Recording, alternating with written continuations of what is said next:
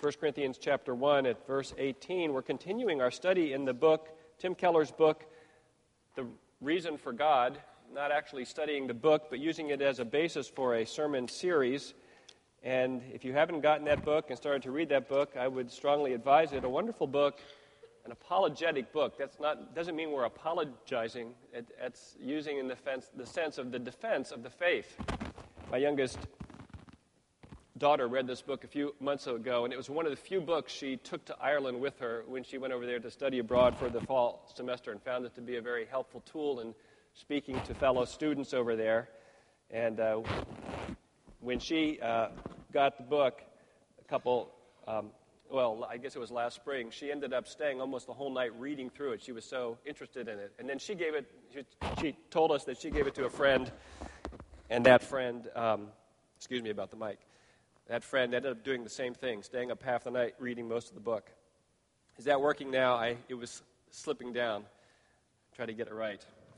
1 Corinthians chapter 1 at verse 18, a very familiar text about the message and the power of the cross. For the message of the cross is foolishness to those who are perishing, but to us who are being saved, it is the power of God. For it is written, I will destroy the wisdom of the wise, the intelligence of the intelligent I will frustrate. Where is the wise man? Where is the scholar? Where is the philosopher of this age?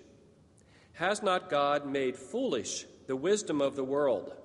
For since in the wisdom of the world, through its wisdom, for since in the wisdom of God, the world, through its wisdom, did not know him, God was pleased through the foolishness of what was preached to save those who believe.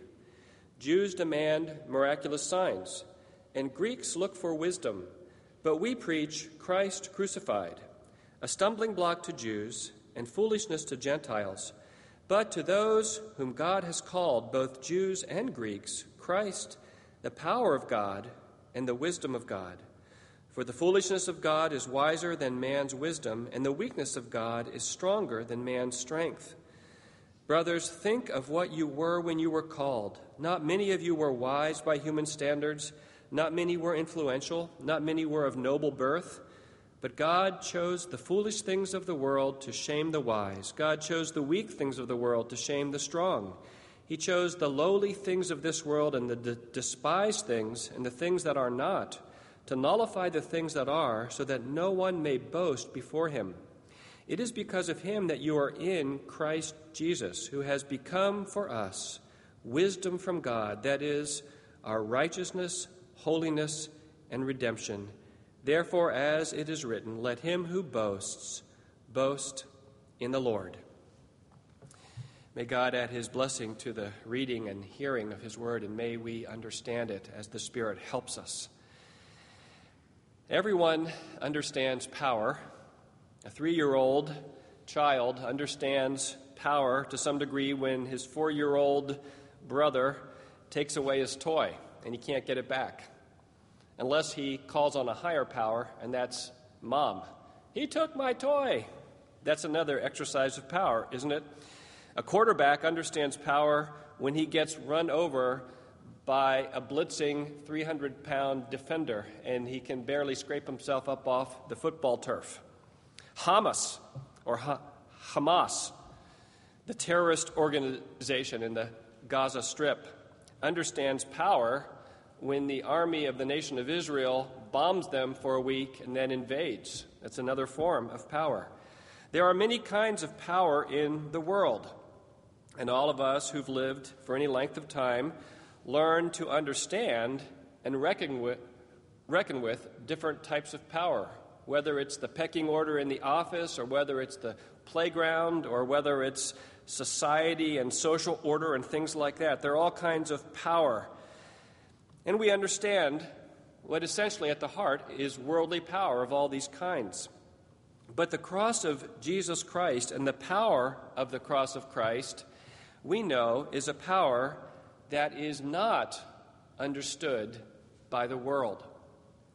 And yet, understanding the power of Christ and his cross is central to being reconciled to God, to being made right with God.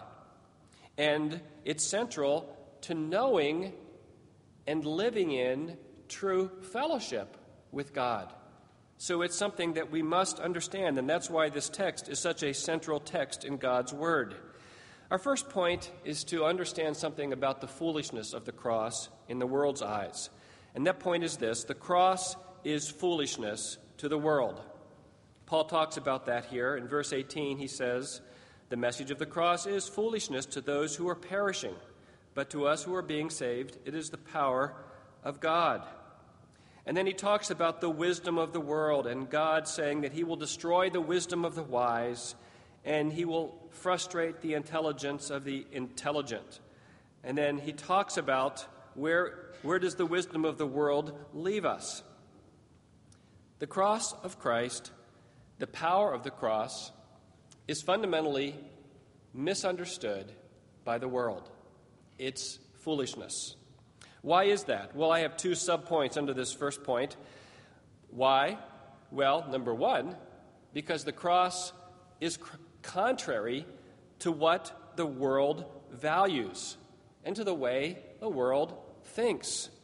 It's opposite to the normal way the world thinks about things.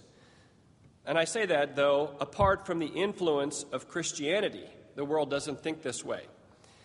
The world values power, status, wealth, worldly influence, and strength. But the cross sets forth a whole other way of humility, lowliness, brokenness, actually dying. And so it's contrary, it's opposite to the world's way of thinking. Although we who live in the West shouldn't be surprised that cross like thinking has invaded and pervaded many of our culturally cultural ways that we think so that thousands and millions of america go to the movies and watch the lord of the rings and frodo humbling himself and frodo and sam basically going to their death to destroy the most powerful weapon the enemy's ring and our society understands that. They understand Charles Dickens and all his n- novels, which often have the whole theme of self sacrifice and that distinctively different way of looking at life. It's in movies, it's in novels, it's in books, it's all over the place. It's really, it pervades Western thought. But that's not the normal way the world thinks. We're, what we're seeing there is we're seeing the influence of Christianity in the world. But fundamentally, the world doesn't understand the cross, even though it's all around, and that analogy is used many times. The world values power, the world loves a winner. Typically, think of the way the world respects power. Certainly, it respects military power. You can negotiate so far, but negotiation only works when there's military power of some sort behind it. Or the world respects wealth, the world respects status, position, power. I was listening to an NPR National Public Radio interview the other day about someone uh, who's from the far left and who somehow was involved in something at the White House and was actually uh, in the room with President Bush. And it was interesting to hear this person interviewed because the person didn't want to come out and say that he enjoyed being with President Bush because that's really politically incorrect to say that. But he was, he was speaking about it was very exciting to be there in the White House with President Bush, but he had to kind of get in a few jibes here and there to make it sound like, well, he wasn't enjoying it that much. You know, well, the point was, though, anyone, well, you know, would feel honored somewhat to be in the White House with President Bush, even if you have a totally opposite political view. And this person was trying to walk this fine line and describe it. He wasn't doing a very good job, I don't think, but I understood what he was trying to do. The world honors and thinks a lot about physical strength or intelligence, wisdom, having three PhDs. You know, if I had three PhDs, you know, my status would go up in the world, wouldn't it? And yet, it's the opposite. God says, It is written, I will destroy the wisdom of the wise, the intelligence of the intelligent, I will frustrate. And so, when it comes to doing religion, the world very naturally imparts its way of looking at things in the religious realm. And the world's way of doing religion or of coming to God is saying, I will take care of things. I will make myself acceptable. I will make myself strong or good or righteous somehow before God. Somehow, I will do what it takes to make myself worthy of heaven or worthy of fellowship with God. In fact, we saw that in the sermon this morning with the sacrifices of Cain and Abel, that essentially Cain was doing just that. He was disregarding the command of God and he was doing religion his way, in a worldly way. And I'm sure that as you think about what typical worship in Corinth was like in Paul's day, as he wrote this, this is what religion was all about in the Roman Empire.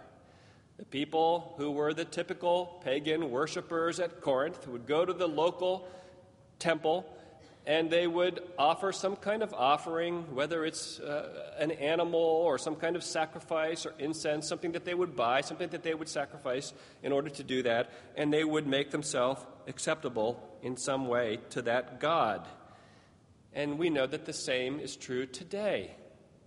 The cross is diametrically opposed to the way the normal person thinks about religion and thinks about God.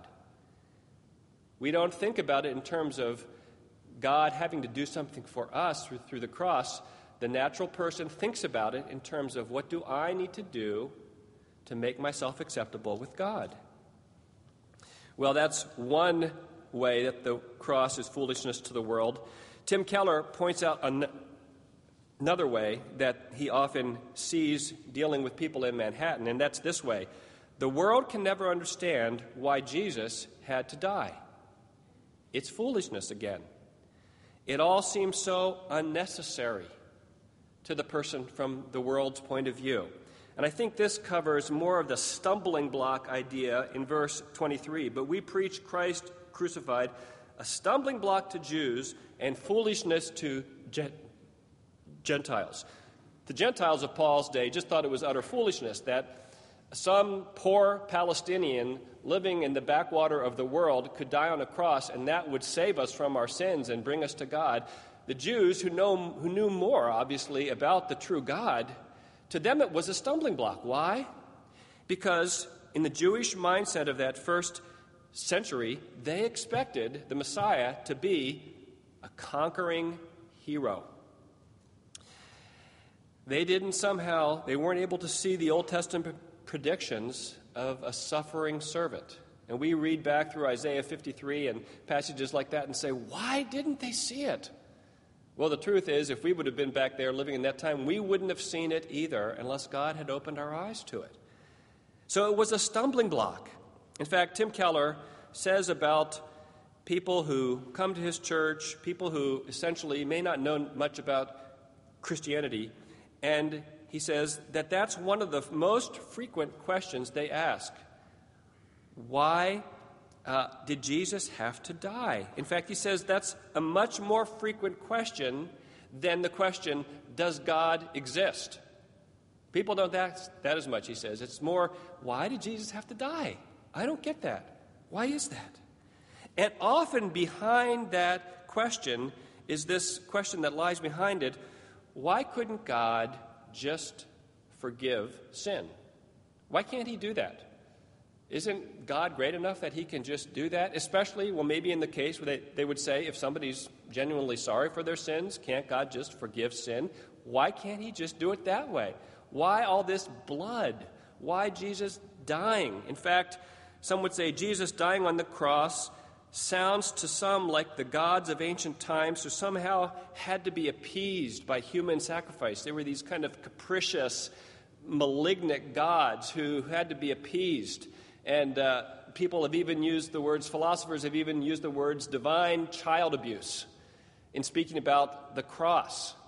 You know, it's foolishness, it's a stumbling block to human natural ways of thinking. And so, when we think of how the cross is foolishness to the world, we should stop and ask ourselves How do I view the cross? T- to me, personally, each one of us must ask is this something that I see as unnecessary or somehow abhorrent or strange or not needed? If so, we're missing the central doctrine of the gospel.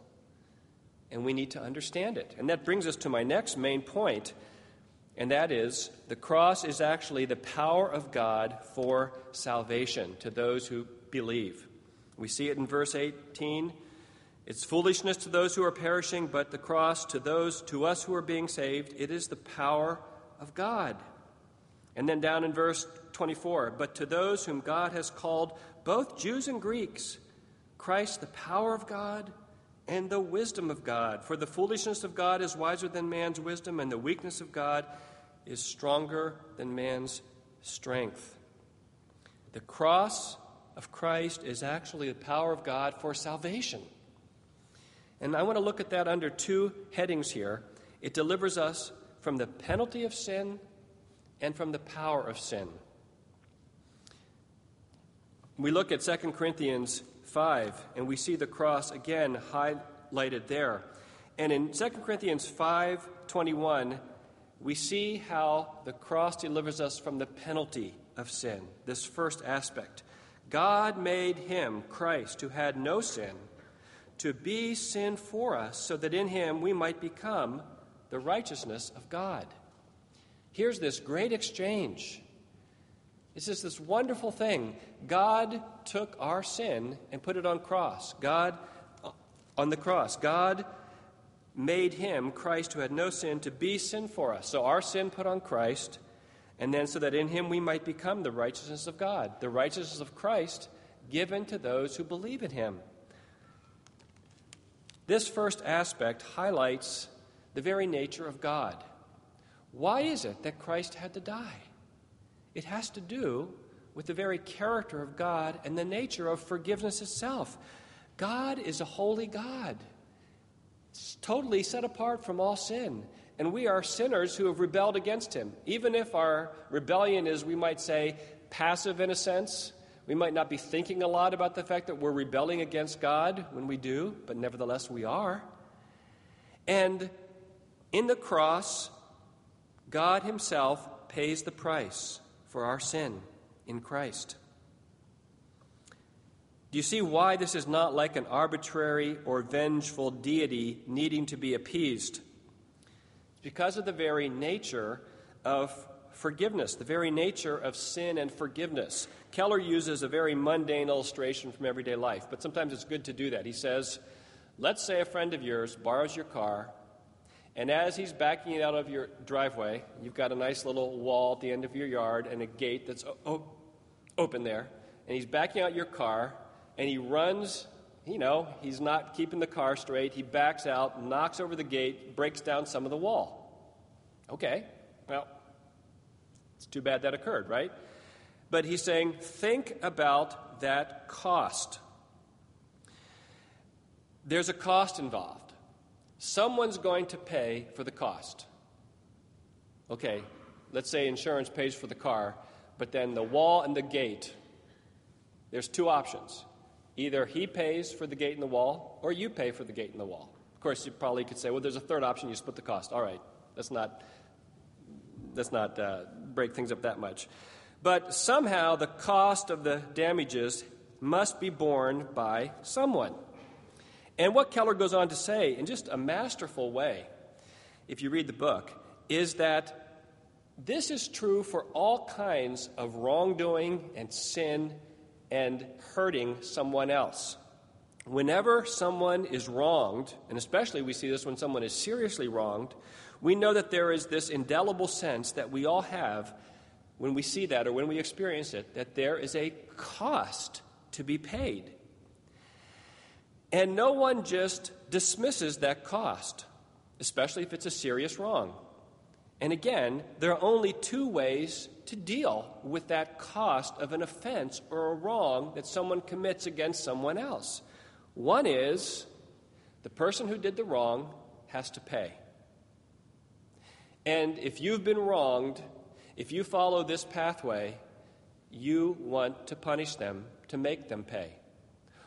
The way you might confront them out of anger, the way you might try to get back at them, or even if you don't actively get back at them, you may be wishing and hoping that evil befalls them somehow and they get paid back. In fact, many movie and television themes are kind of like that. And don't you, know, don't you notice how we all like that? And we enter into that when we see the bad guy who's been bad all along, and finally there's payback at the end. Why is it that we human beings all like that so much? Isn't it from our sense of, of just, justice? We, we, we, we are glad to see justice done. So that person has to pay themselves. But notice that if you take option number one here, if you, if you punish them or if you rejoice in evil happening to them, and if you do that out of anger, out of vengeance, out of vindictiveness, you pay a price in your own soul. It tears down your character as well. But that's not our point here. The second point is if somebody wrongs somebody else, the person who has been wronged can pay the cost himself or herself. And that's really what forgiveness is. Forgiveness is not just dismissing it and acting like nothing was wrong. Forgiveness requires that you yourself absorb the penalty or the cost in some way. And this, this goes beyond mere material costs, like you know, the, the gate and the wall that the car hit. This has all kinds of ramifications for emotional cost, spiritual cost, internal cost, loss of freedom, risks of love, things that have changed in your life. That's all involved in the emotional overall cost of forgiveness. And Keller says the Bible teaches us that that second option, that second way, is what God did for us in Christ. It wasn't like an ancient deity that needed to be appeased because uh, the sacrifice that was offered was God Himself offering Himself in the person of Jesus Christ. God Himself bore the debt for our wrongdoing, our rebellion, our sin. He bore the cost in Himself to forgive us. That's the amazing power and way of the cross. In fact, God's divine forgiveness is the pattern for all human forgiveness. It's not like we're looking at human forgiveness and how human forgiveness works and we're somehow projecting it on the God that we would like God to be. That's not true at all. The truth is, this is divine forgiveness. The Bible reveals it. And when we start living it out in our lives, in human relationships, we are patterning our forgiveness after the pattern of God Himself through Jesus Christ and his cross. And so Christ bears our penalty. Do you see the tremendous power that Paul is speaking about here? The power unto salvation. Because then that breaks down the cause of our separation from God. Now we are received by God through Christ. What a tremendous power the cross has to take away the penalty of our sin. But the cross is also the power of God in the second way that I mentioned, in it that it delivers us from the power of sin.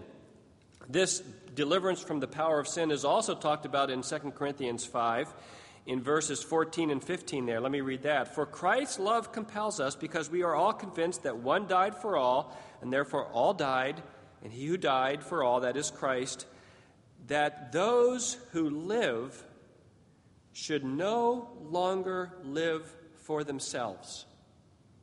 Do you hear what the Bible's saying there? That's the power of the cross. That those Christians who have entered into the power of the cross should no longer live for themselves, but for him who died for them and was raised again. Do you see how massive the transformation is in people's lives when they come to faith in Christ? This is the power of the cross. That the cross delivers us from the power of sin. And there's no better way to talk about the power of sin than to say, sin is fundamentally self absorption, living for self. It's inescapable in this world. Everyone in this world is living for himself or herself, except for people who have de- been delivered from that by the power of the cross and are now living for Jesus Christ, no longer fundamentally for themselves. It's only by the power of the cross. Do you realize how powerful that is? Now, in the Christian's life and experience, that happens decisively in conversion. There's a radical transformation, there's a decisive reorientation of our whole lives, and then there's the continuous outworking in the rest of our lives on this earth of this decisive change that increasingly the Christian is someone who knows the power of the, Jesus Christ and the power of his cross in daily life and experience, and more and more learns what it means to no longer live for myself, but rather to live for him who died for me and rose again. That's what the Christian life is all about. But it's brought about by the power of the cross.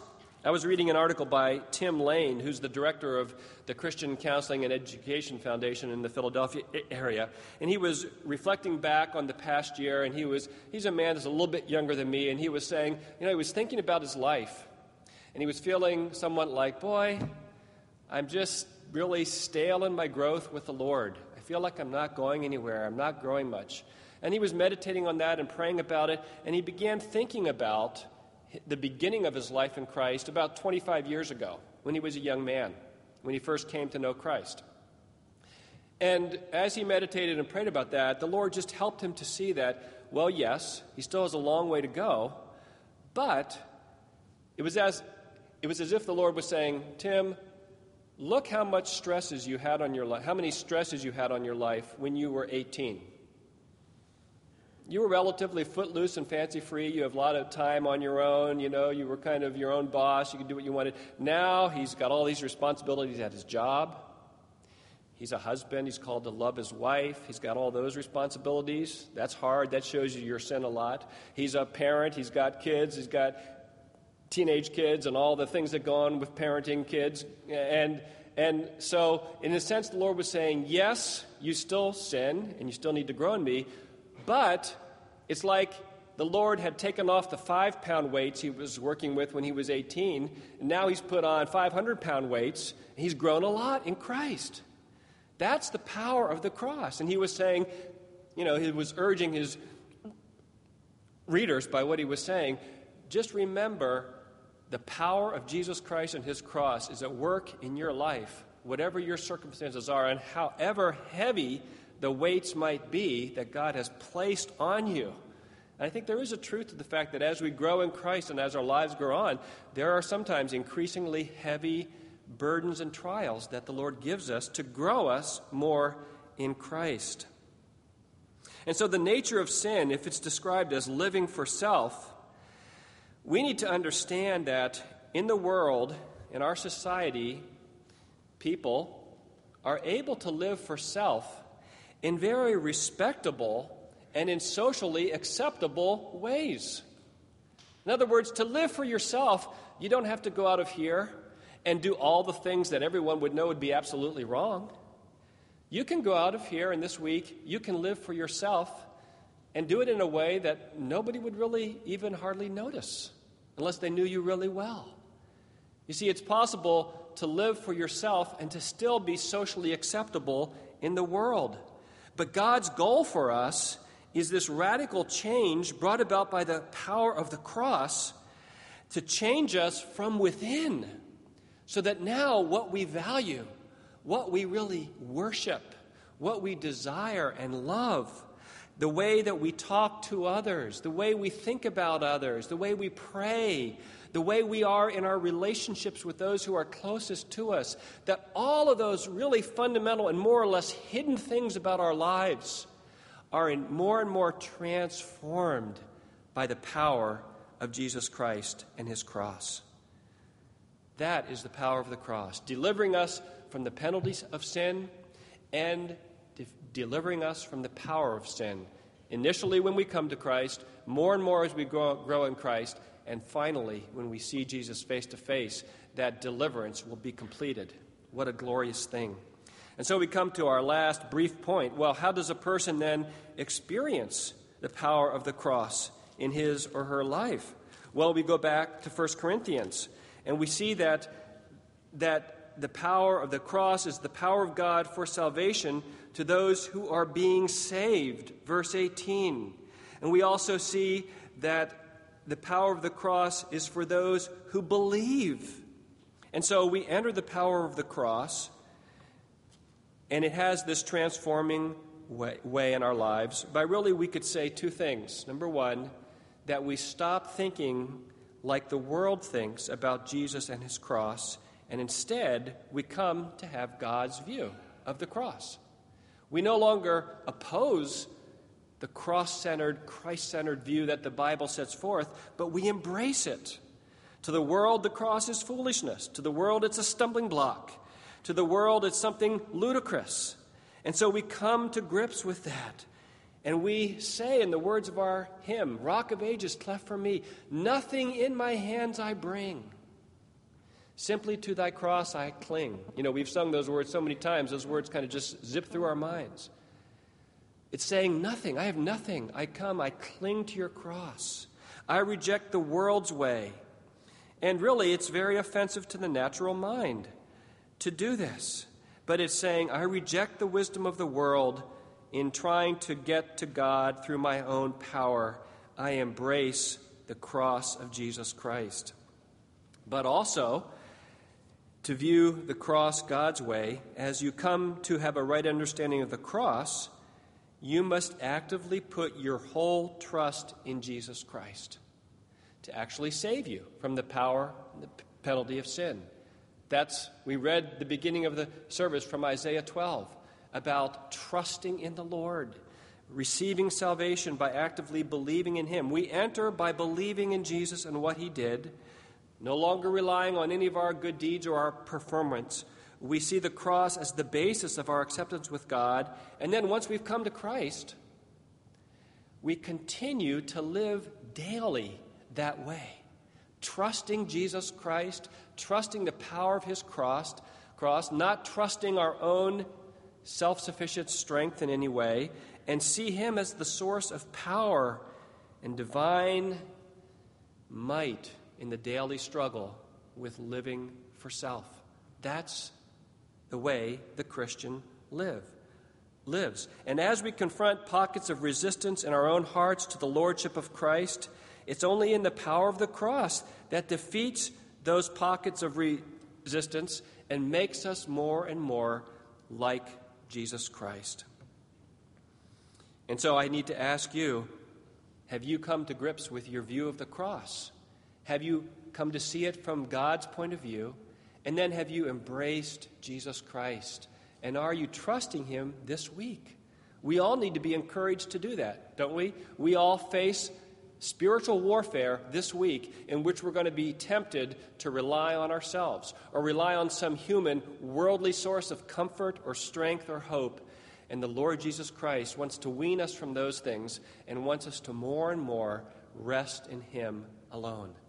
That's the power of the cross.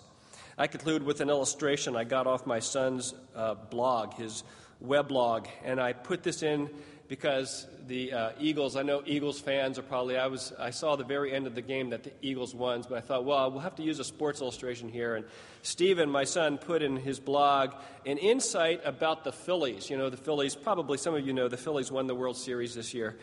But um, this is, I'm going to read some of his blog to you in this because it talks about this fundamental issue. He says, the Phillies, I finally get baseball. In fact, I finally get sports in general. Yes, I confess I am a very lukewarm sports fan. However, I have simply never understood the emotional highs and lows that true fans experience as a part of the rhythm of their lives as their team triumphs or suffers defeat. As the Phillies approached the World Series, this cluelessness truly became apparent as my indifference came into sharp contrast with my housemates late night, bleary eyed, ecstatic enthusiasm. He was talking about the Phillies winning the World Series. If not for my good friend, and I won't mention his name, a true Phillies fan, I would yet be without understanding. But he explained a truly profound reality. It goes like this There is something very right about a people having champions. In this case, the Phillies are the champions of the people of Philadelphia. They do not only represent the people against the opponent, the foe, they are deeply connected to them. There is identity. The true fan talks in the first person plural we won, or we just couldn't pull it off. When the champions are victorious, the people join in their victory. It is not nearly as much about the specifics of the game as it is about this dynamic, identifying with the team, feeling their joy, experiencing the joy of the community of fans, despising the common enemy. Hence, there are many different sports of all sorts with, which capture the heart of peoples all over the world. A representative champion, a foe to be defeated, an intimate identification with the champion, rejoicing with the whole heart, and yes, even worship as the victory parade goes down Broad Street.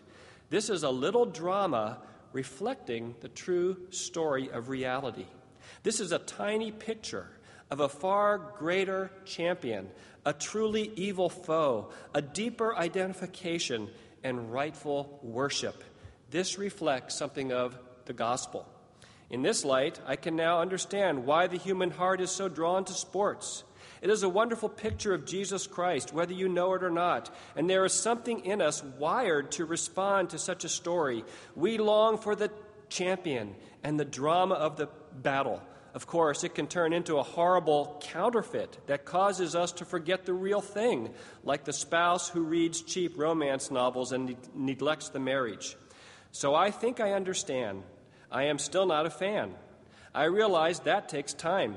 You can't just identify at such a profound level with something unless you invest yourself and immerse yourself in a community which also is invested in it. But my goodness, if you do take the time, what incredible joy awaits the victors. The euphoria of Philadelphia is simply stunning. If that is the euphoria that comes when a couple of men beat another couple of men in an arbitrary game, what will the joy be like when the King of Kings, who gave his life for his people that they might become children of God, tramples death, tramples sin, the wicked, and Satan, and ushers in the glories of heaven? What will the rejoicing of the multitudes from every tribe and nation sound like? What tears of joy will flow, and deepest affections will burst out in song and rapture? I don't think the Broad Street celebrations will even hold a match to it. Let us invest ourselves deeply in knowing our Savior, that our rejoicing will be fitting and honoring on that great day. But wait, the victory is already won. Isn't that the power of the cross? Amen.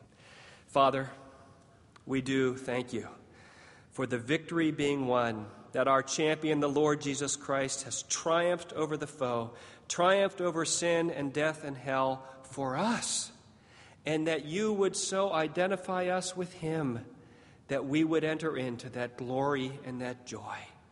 Father, stir our hearts afresh. Help us to live near the cross this week we thank you for the truth of the gospel. We stand in it through Jesus, our risen and conquering King, and ask this in his name.